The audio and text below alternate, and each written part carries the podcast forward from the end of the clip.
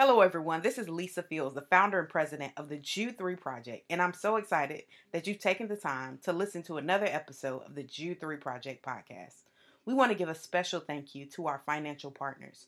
We could not do what we do without you. We have been able to reach tens of thousands of people across the globe through our podcasts, social media outlets, online courses, curriculum, conference and events, and tours because of your generous support.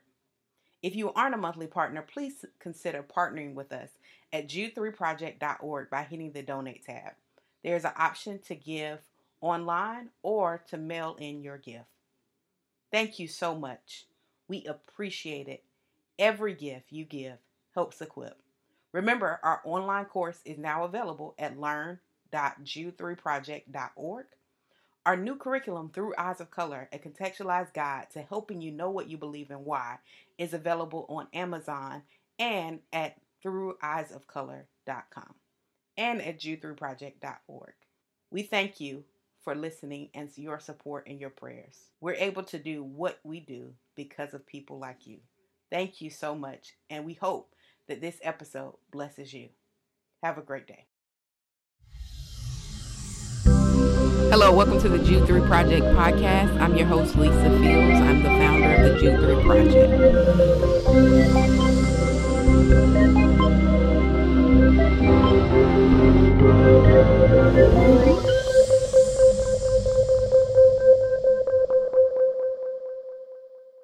Well, thank you for watching another episode of the Jude 3 Project podcast. As always, I'm your host, Lisa Fields, the founder of the Jude 3 Project. And today we're joined by a very special guest, Dr. Dharius Daniels. Welcome, Dr. Daniels. What's up? hey, I'm glad to be here. I'm glad to have you. I'm so excited. You were uh, on the podcast years ago uh, before we had video. Um, and yeah. you graciously agreed back then when uh, nobody knew my name. So I, I, I, appreciate you uh, for being one of our first first guests um, and your continuous support. For those who don't know who you are, just tell them a little bit about you. Well, Dharius Daniels, born and raised in Mississippi, um, moved to New Jersey for seminary, stayed there. Well, um, while in seminary, got a heart a burden to plant a church. Planted, uh, wow, I think two, came out of seminary in 04, planted in 05. And so we're kind of a missional movement. So we've got this multi site, multi regional, um, mixed with microsite expression of church thing we're trying out. So it's been a great journey. God's been good and faithful, and uh, we're excited. That's awesome. And I see you have a location not too far from me. I'm in Jacksonville, Florida. So you're in Orlando now. I'm here, I'm, I'm here right now. I, see, I, I got on this up top. I got a horse underneath this. It's amazing. God lives in Florida in the winter. the devil lives in the summer, but in the winter, God lives in Florida. Yeah, hurricanes. You have to yeah. uh, you have to leave for them. Um, uh, we want to talk about your book, I have it here relational intelligence. Yes. Um, I think this is a phenomenal resource for people uh, because relationships are struggling uh, across the land. Yes. Um, tell tell our audience a little bit about why you wrote the book. So the book is birthed out of two lanes, two streams of consciousness. The first is my personal life. The second was something I saw early on in my pastoral ministry, and it's this people's greatest joy and greatest pain came from the same place relationships. I saw it in my life, um, and I saw it in others' lives. I saw that in some sense, my life always advanced in any other area, whether it's spiritually, emotionally, professionally, or financially. It advanced in, in some way uh, when someone new came in that needed to come in, or when someone left out that needed to leave out and I saw the same kind of impact and trends in the life of people that we were serving in our church. And um, I don't know. I think it started at the the idea started as a message that I taught. I did a message series long ago called Relationships 101. And I am telling I'm telling you that birthed something in me in terms of a desire to just really dig into the scriptures, to see what the scriptures had to say about relationships. And I'm not just going to say that desire was only internal, it was also birthed out of some holy discontent and some frustration because all of the resources that I saw on relationships dealt with either marriage or parenting. And there was not a lot out there that dealt with um, platonic relationships from a biblical perspective. And um, yes, I just did series on it and researched it. And, and eventually it got to the point where I felt like, at least in my own life, the principles have been proven and tested. I felt like they were aligned with scripture and I wanted to put it in book form. That's so helpful because um, we were just talking to a previous guest about the fact that when you hear sermon illustrations often on relationships, it is about marriage. So it kind of wires the brain to only put effort uh, for many people in one in one aspect. So I think that is very very crucial. What do you think the church is missing it on platonic relationships? So one, I think it comes from uh, a uh, I'm not going to, underdeveloped understanding of the Great Commandment. So this book is this book um, for me in terms of the way it kind of fleshes itself out scripturally is almost like a how-to guide on how to improve the living out of the Great Commandment, which is the uh, which is loving of loving of God and loving of neighbor. And so I, I feel like I feel like the church, um, obviously not all, but some segments of it, at least in my experience, it's kind of missing in two areas. One is this whole idea of loving neighbor simply being not being evil, mm. not being dysfunctional, not being disruptive. Um, and so to me, you got to reconcile that with James, uh, who says, to him that knows to do good and doesn't do it, to him that sin, right? So managing our relationships in a biblical way isn't just about um, not contributing negatively to someone's life. It's a little bit, little bit more than that. Mm-hmm. Um, so I feel like kind of in that sense we missed it. But then on this other end, uh, on the other end of the pendulum, there there seems to have been, and I struggle with this a little bit um, early on, this understand this confusion or this conflation that's probably a better word of selfishness and stewardship so mm. it's almost it's almost like that if people made relational decisions that were in their best interest whether spiritually emotionally financially professionally in some way that was seen as selfish and not sacrificial when i'm arguing that in some cases that's stewardship that's the that's that's the loving of self that is the valuing of what God is doing in my life in such a way that I want to be a good steward over it. And um, so I feel like those are the kind of two, those are the two streams where uh, church probably can give more attention to this subject. I love what you said on stewardship because it often, we often are, are more try to be in ministry uh, more uh, selfless with our time than Jesus was uh, because Jesus had Jesus had times where he pulled away, and um, it's hard to strike strike that balance. I I love what you said about uh, stewardship there.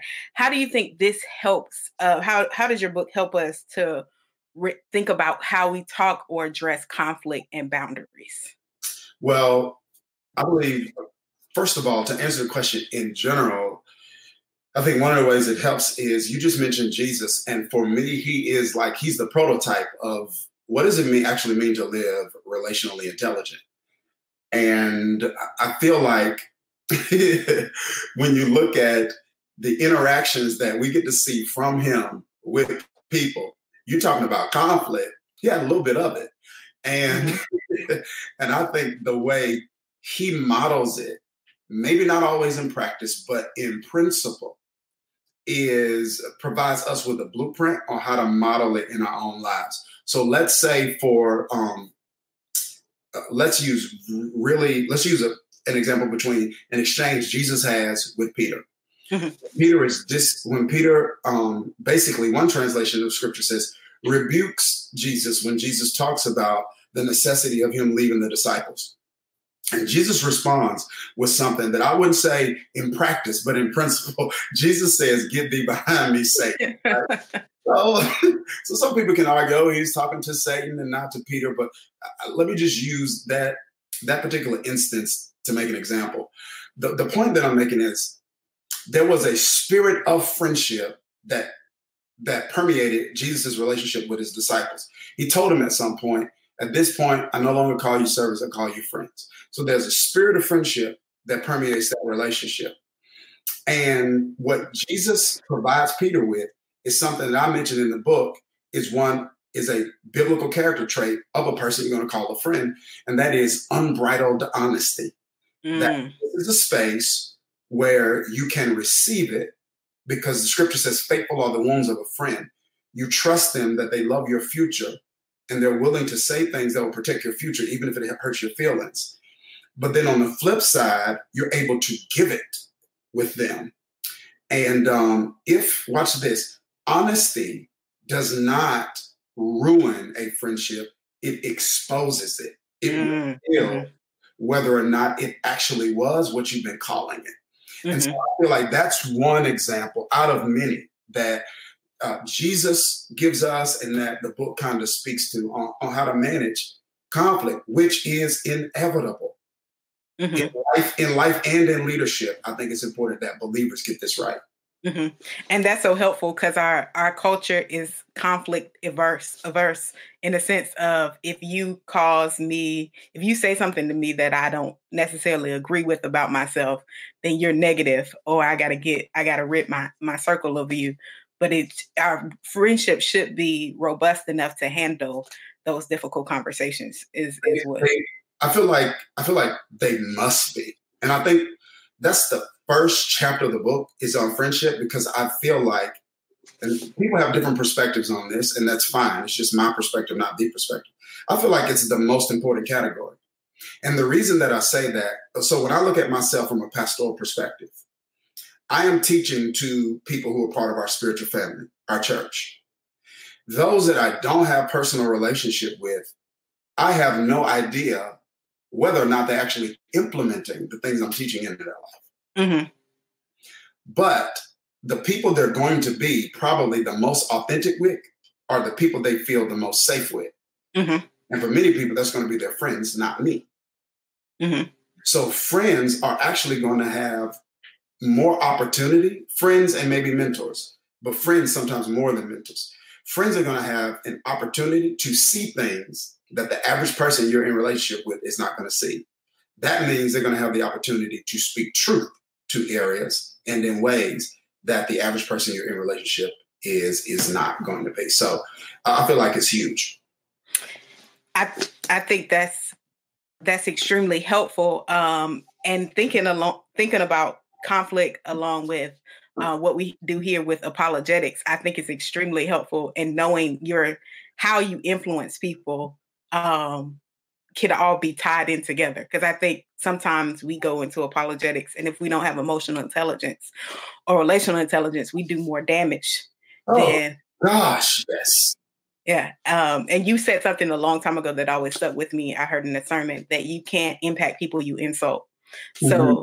That comes from really using doing polemics, not doing apologetics.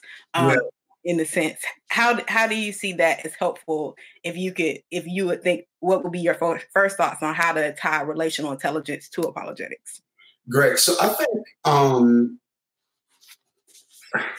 this is going to be uh, controversial but um it, i'm sorry in advance i think i think um i think one of the challenges that people who really um I think so. Don't get me wrong. I think every spiritual leader, I think every spiritual leader, especially pastors, um, have a call to grow, develop in the area of apologetic.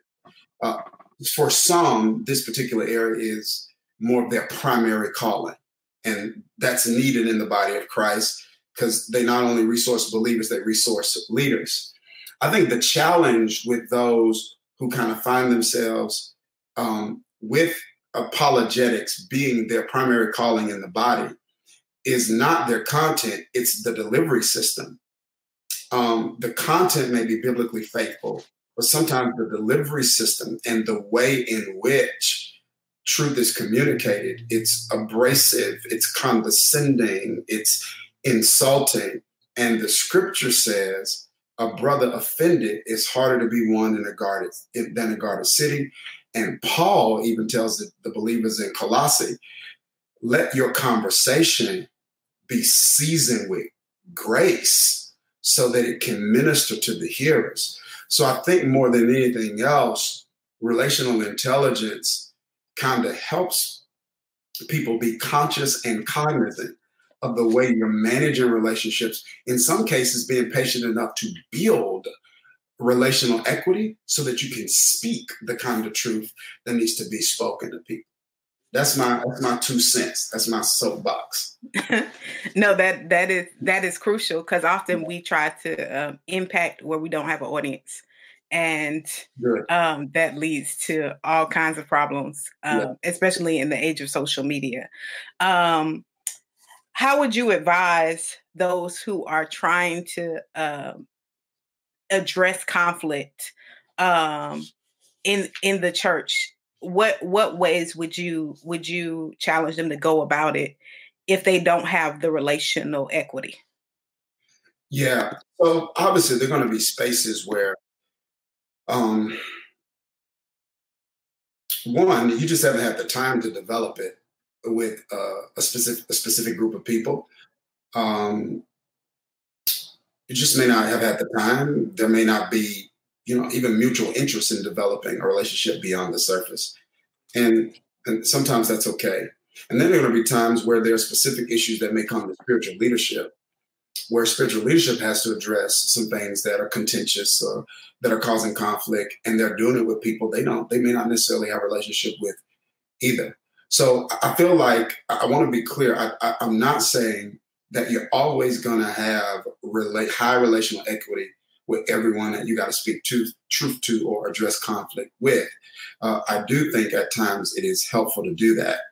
Um, but to your question, helpful to have that, helpful to have that equity uh, when it comes to certain personality types. Um, uh, but to your question, I feel like let's just use the word um, correction. Let's uh, let's use conflict as the context for correction. Not saying that when there's conflict, something's already always wrong, but I think it is an awesome, awesome opportunity. Conflict gives us an opportunity to, to see some things that probably wouldn't be exposed any other way.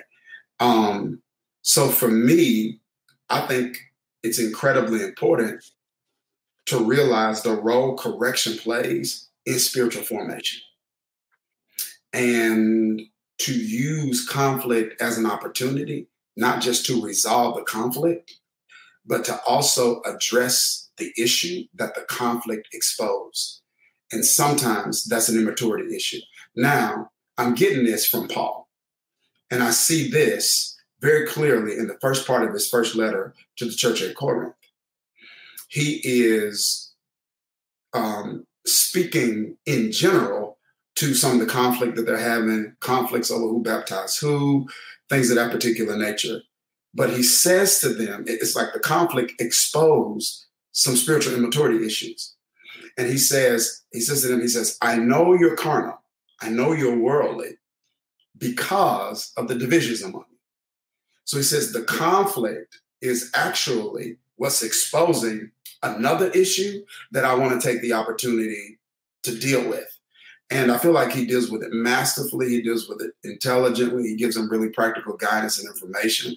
And I feel like um, whatever words someone may choose to use, how he approached that, I just feel like that that's relationally intelligent, and it is a model and a blueprint for all of us who are Jesus followers to do the same. That's helpful. You you have um, a part in your book you said what kind of friend are you, and immediately when i read that title i i thought of the ability to have self-awareness um, because oftentimes we want something from people that we don't give to others. Um, what how were you thinking what were you thinking about when you you picked that title yeah a couple of things so one i believe um, that one of the things I want to get across in this book isn't just a blueprint to having good friends. I wanted this book to also help people be a good friend. And um, I talked about earlier in our conversation one of the one of the reasons I believe friendship is so important and so vital, and I feel like it's important for us um, to be that to others. That um, the type of friend you are um, is is a large part of how purpose for your life is carried out. Um, so when I, when I look at what some of my friends have been to me, they have been God's grace walking into my life on two legs. Mm. And in some sense, I would not be able to, I wouldn't, I don't know if I'd be doing what I'm doing now, uh, meaning doing ministry at all, mm. not for not just mentors and advisors, but for friends and what they were to me when I needed them to be that. And so I feel like it's tough because unfortunately, most friends don't know the impact that you never know the impact that you're having on someone else, you know, and uh, the degree to which you're adding value for their life. So, because it's so important, what I wanted to do is to kind of look at what the scriptures have to say about friendship versus the assumptions culture all, often makes about it, so that we could ask ourselves, what kind of friend are we? Not just, are you a good friend or bad friend? but when the scriptures give some traits about friendship, it's, are you that to others? And, um, and so, like an example that I use in the book is like Joab's relationship with David. Mm-hmm. People would say, Man, I want a friend like Joab. I, I want a friend like Joab because Joab is loyal and I want loyal friends. So that might be a cultural description of friendship. But I would say in the kingdom it would be a little different because Joab had a loyalty, but it wasn't it wasn't a biblical loyalty. It was mm-hmm. an because Joab helped David destroy Bathsheba's wife. David sent the letter to Joab. So biblical loyalty has a loyalty to your future more than your feelings, and they don't aid and assist you in self-destructive behavior in the name of loyalty. So mm-hmm. So asking the question, what kind of friend are you, is my attempt to get people to ask those questions of themselves. Like, yo, is my is my loyalty, is it a cultural loyalty or is it a kingdom loyalty? Mm-hmm. One of the things I've I've seen uh, on your social, and I, I, know it's directly correlated to the book, is you talking about um, how sometimes friendships can come become codependent, and it's like you don't need me right now, you need Jesus, and I can't I can't be everything to you. And um, especially when you're younger, if you you you form codependent relationships in college without even knowing it. Um, and then when you get older, it's like, oh, you can't be all that to me because uh, you don't have the time. We don't have the time we had in college to be, to be that. Um, and so you see that, but that still happens in our adult relationships as well. How? What advice would you give to people who are like, who don't understand the difference between codependent and healthy friendship. that is huge. That is huge.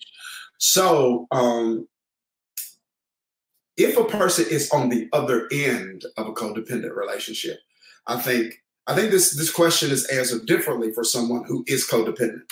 If you're on the other end of the codependent relationship, then one of the things that I uh, would encourage a person to do is to is to understand that part of your responsibility is to meet part of a person's needs. Not only God can meet all of their needs, but there are needs that are met through people. God, He did it with Adam and Eve.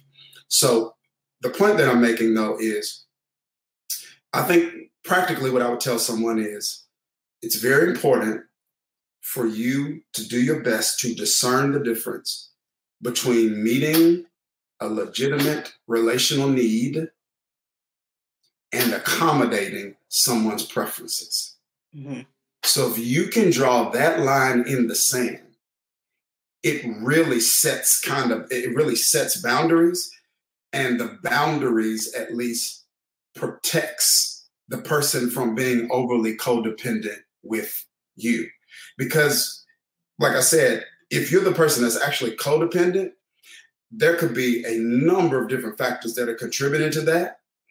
some of it's emotional, and some of it requires emotional intelligence, which is self-aware. Which one one quadrant of emotional intelligence is self-awareness, and um, but you know that's awareness alone is not enough. So there could be a number of different things that drives a person's codependency. So if you're just waiting on them to stop being codependent, it's not that easy. Sometimes there's some healing work that God has to do in the soul of that person from wounds in the past or things that they didn't get in the past they should have got emotionally that's driving that codependency. But the only thing you can do if you're on the other end is not try to fix the person, but it's to set a boundary and to make sure that you discern the difference between needs and preferences and between what should be given by me and what can only come to you through God. Mm-hmm. That's helpful. Um, something else that I thought was so helpful um, was you and your wife did a um, a clip about the book, and you were talking about um, putting not a wall around your heart, but was it fences or or something a fence around your heart? Yeah. Um, to differentiate, like I'm I'm not keeping I'm not keeping everybody out, but I'm being selective. Yeah. Yeah. Can you talk a little bit about that? Yeah, it is. It's based on uh, Proverbs, where the scriptures encourage us to guard the heart because out of it flows the issues of life. And um, the we felt like it was important to, uh, and I think it was a Henry Cloud analogy. I think he used this imagery to to make sure we're not making assumptions about what guarding looks like. So the scriptures tell us to guard. Then we can be presumptuous and assume that to guard means to put up a wall. And uh, when when many people do that, I think we're all to some degree uh, guilty of that because a wall is sometimes more often than not a reaction to pain. You know, um, but what's incredibly important is to know the difference between a wall where no one gets in and a fence where you choose what you allow in and what you allow out. And so to us, um, to me rather, um, that speaks to the idea of stewarding and taking personal responsibility for our relational life and for the emotional impact that relationships can have on it. Awesome. I think that's that's very very helpful to note because I think most people we live on extremes. So we yes. go to everybody's welcome, nobody's welcome. Yeah. And the boundary and the fence is the medium. Um, what other things about this book that you would like to share that we haven't already discussed? You know what? A couple of things. Um, but I guess I'll talk about one. And that is this. The, book is so this is the axiom that that the book is uh, based on. It's it's based on this whole idea that if you don't get uh, um, it, you can't get life right if you get in relationships wrong. It's just it's that simple. Um, I'm not saying you can't be successful as culture defines success. I'm not saying you can't get resources, have professional accomplishment. That's not what I'm saying. But you can't get life right, meaning experience life as your creator intended if you're getting relationships wrong. And when it comes to most people and their relationships, by the time they're reading a book like this, they already got it. Right? Mm-hmm. It's not like you're already, you already got them. They're already labeled. And sometimes books like this help you see, okay, this isn't what I've been calling it and in some in some cases, um, they help you see, you know, this isn't as healthy and helpful for me as I thought it was, meaning a certain relationship. So to me, the one thing I would say I would want people to kind of think about, I think it's kind of a hidden, or maybe a probably overlooked aspect of the book, is there's a section in the book that helps with realignment. Mm. There, there are times when we all it's almost like um, sometimes if, if, if I've been teaching, let's say like on relationships or financial stewardship or something like that at the church, uh, someone always without fail says, "Well, I wish I had known this before X, Y, and Z." it's like, yeah, I've already done stuff with my money. Now you're telling me, okay. So I feel like relationships are the same way. So the book, there's a section of the book on alignment that helps people practically who already have relationships. Some of those relationships have long history. Those relationships have already been labeled. It helps people actually, one, define the criteria that, that they need for realignment, but we also give scripts for conversations that you have, have to have regarding realignment. Now, it's not a script that we expect someone to read like a telephone, but they're talking points. You know, somebody gonna get this book and read it in front of a friend. they get on the on the phone. They're turning it to the page. They're gonna say, "Greatly value our relationships and the contributions you made to my life." Yeah. So we got scripts to kind of help people who may be on the end of two extremes. There's some people who really have a, they don't have a problem speaking the truth. They have a problem doing it with love and grace. Then you've got others who don't have a problem extending love and grace, but they do have a problem being as truthful as they need to be.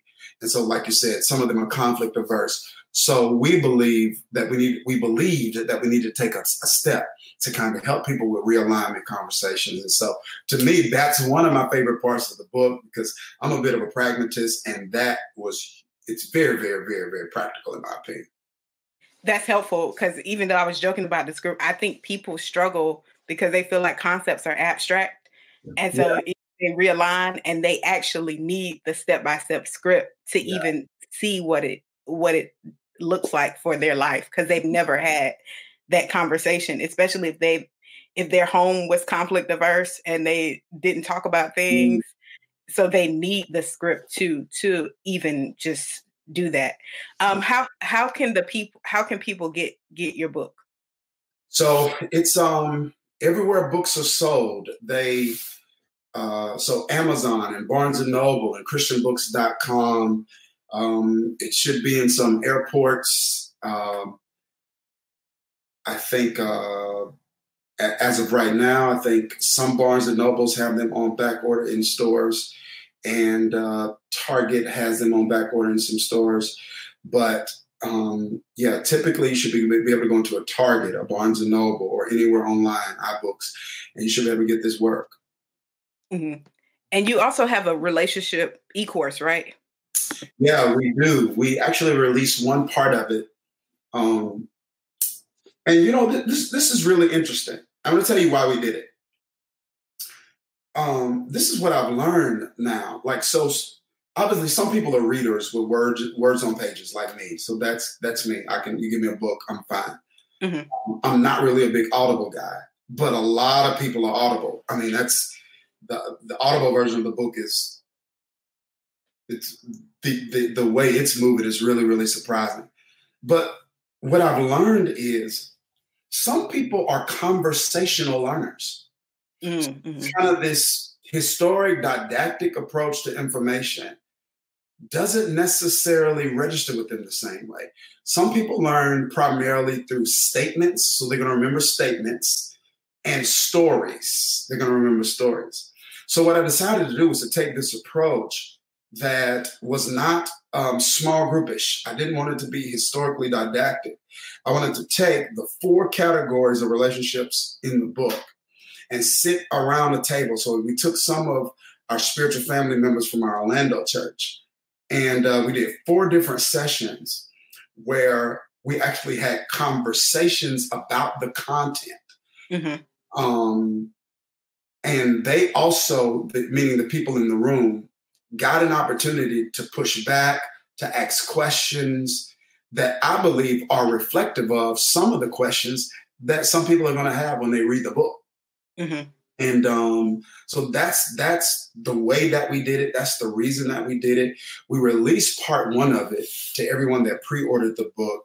There are actually four parts, and we're going to be releasing um, the entire e-course is going to be available uh, on our website. The, the website for the book is dhariusdanielsrq.com. And um, so we're going to put that e course up there. And we also have a free relational intelligence assessment mm. that um, is on there also so that people can kind of think through and talk through uh, how they feel about um, uh, their relational intelligence with others based on the assessment. That's helpful. And I love that y'all have the conversations. I learn best through conversation. Yeah. Uh, I learned in seminary more going to office hours talking back and forth with my professors than I ever did sitting in class. So that conversation conversation was was helpful for me and that's probably why I'm so motivated to for our conference to be conversational um, mm-hmm. because I, I learned um, that's one of the ways I learn as well. Um, yeah. How can people uh, find you on social media? Well, everything is Dharius Daniels. Is because my parents got creative with my name on easy to find. Was, so I didn't appreciate it when I was learning to spell, but I love it now. And so D H A R I U S Daniels. And so everything is that. Um, Facebook and Twitter and Instagram. I think I don't know if they took it down, but if MySpace is still up, I'm MySpace. everything is there. Awesome. Well, thank you so much uh, for being a guest. We greatly, greatly appreciate it. Remember, um, you could also for our our listeners, you could get our new um, Black Apologetics curriculum through Eyes of Color at jude3project.org. Um, merch is there. You could also become a monthly partner at jude3project.org by hitting the donate tab.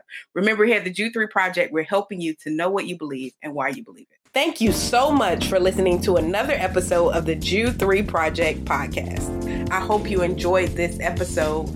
You can tune into all our past episodes at www.jude3project.com. You can subscribe on iTunes, Stitcher, Google Play. Remember not only to subscribe, but also rate us. That helps us to gauge how we're doing and how you're enjoying the show, and it gives other listeners some ideas about the show as well. So, thank you so much for tuning in. Also, remember we have our Bible engagement app in partnership with Back to the Bible to help you get better engaged in the Bible every single day. You take a survey, it assesses your strengths and weaknesses and sends you Bible verses based on those. So it's a great app. You can download the app by searching in your App Store or Google Play, searching Jude 3 Project, and it'll be right there for you. So thank you again. Remember, if you would like to become a monthly partner or a one-time giver, you can do so on our website or by mail. Just go to jude3project.com, hit that donate tab, and you'll see the option to mail in a gift or give online. We appreciate you, and I'm so, so thankful for you. God bless, and remember, here at the Jude 3 Project, we're helping you to know what you believe and why you believe it.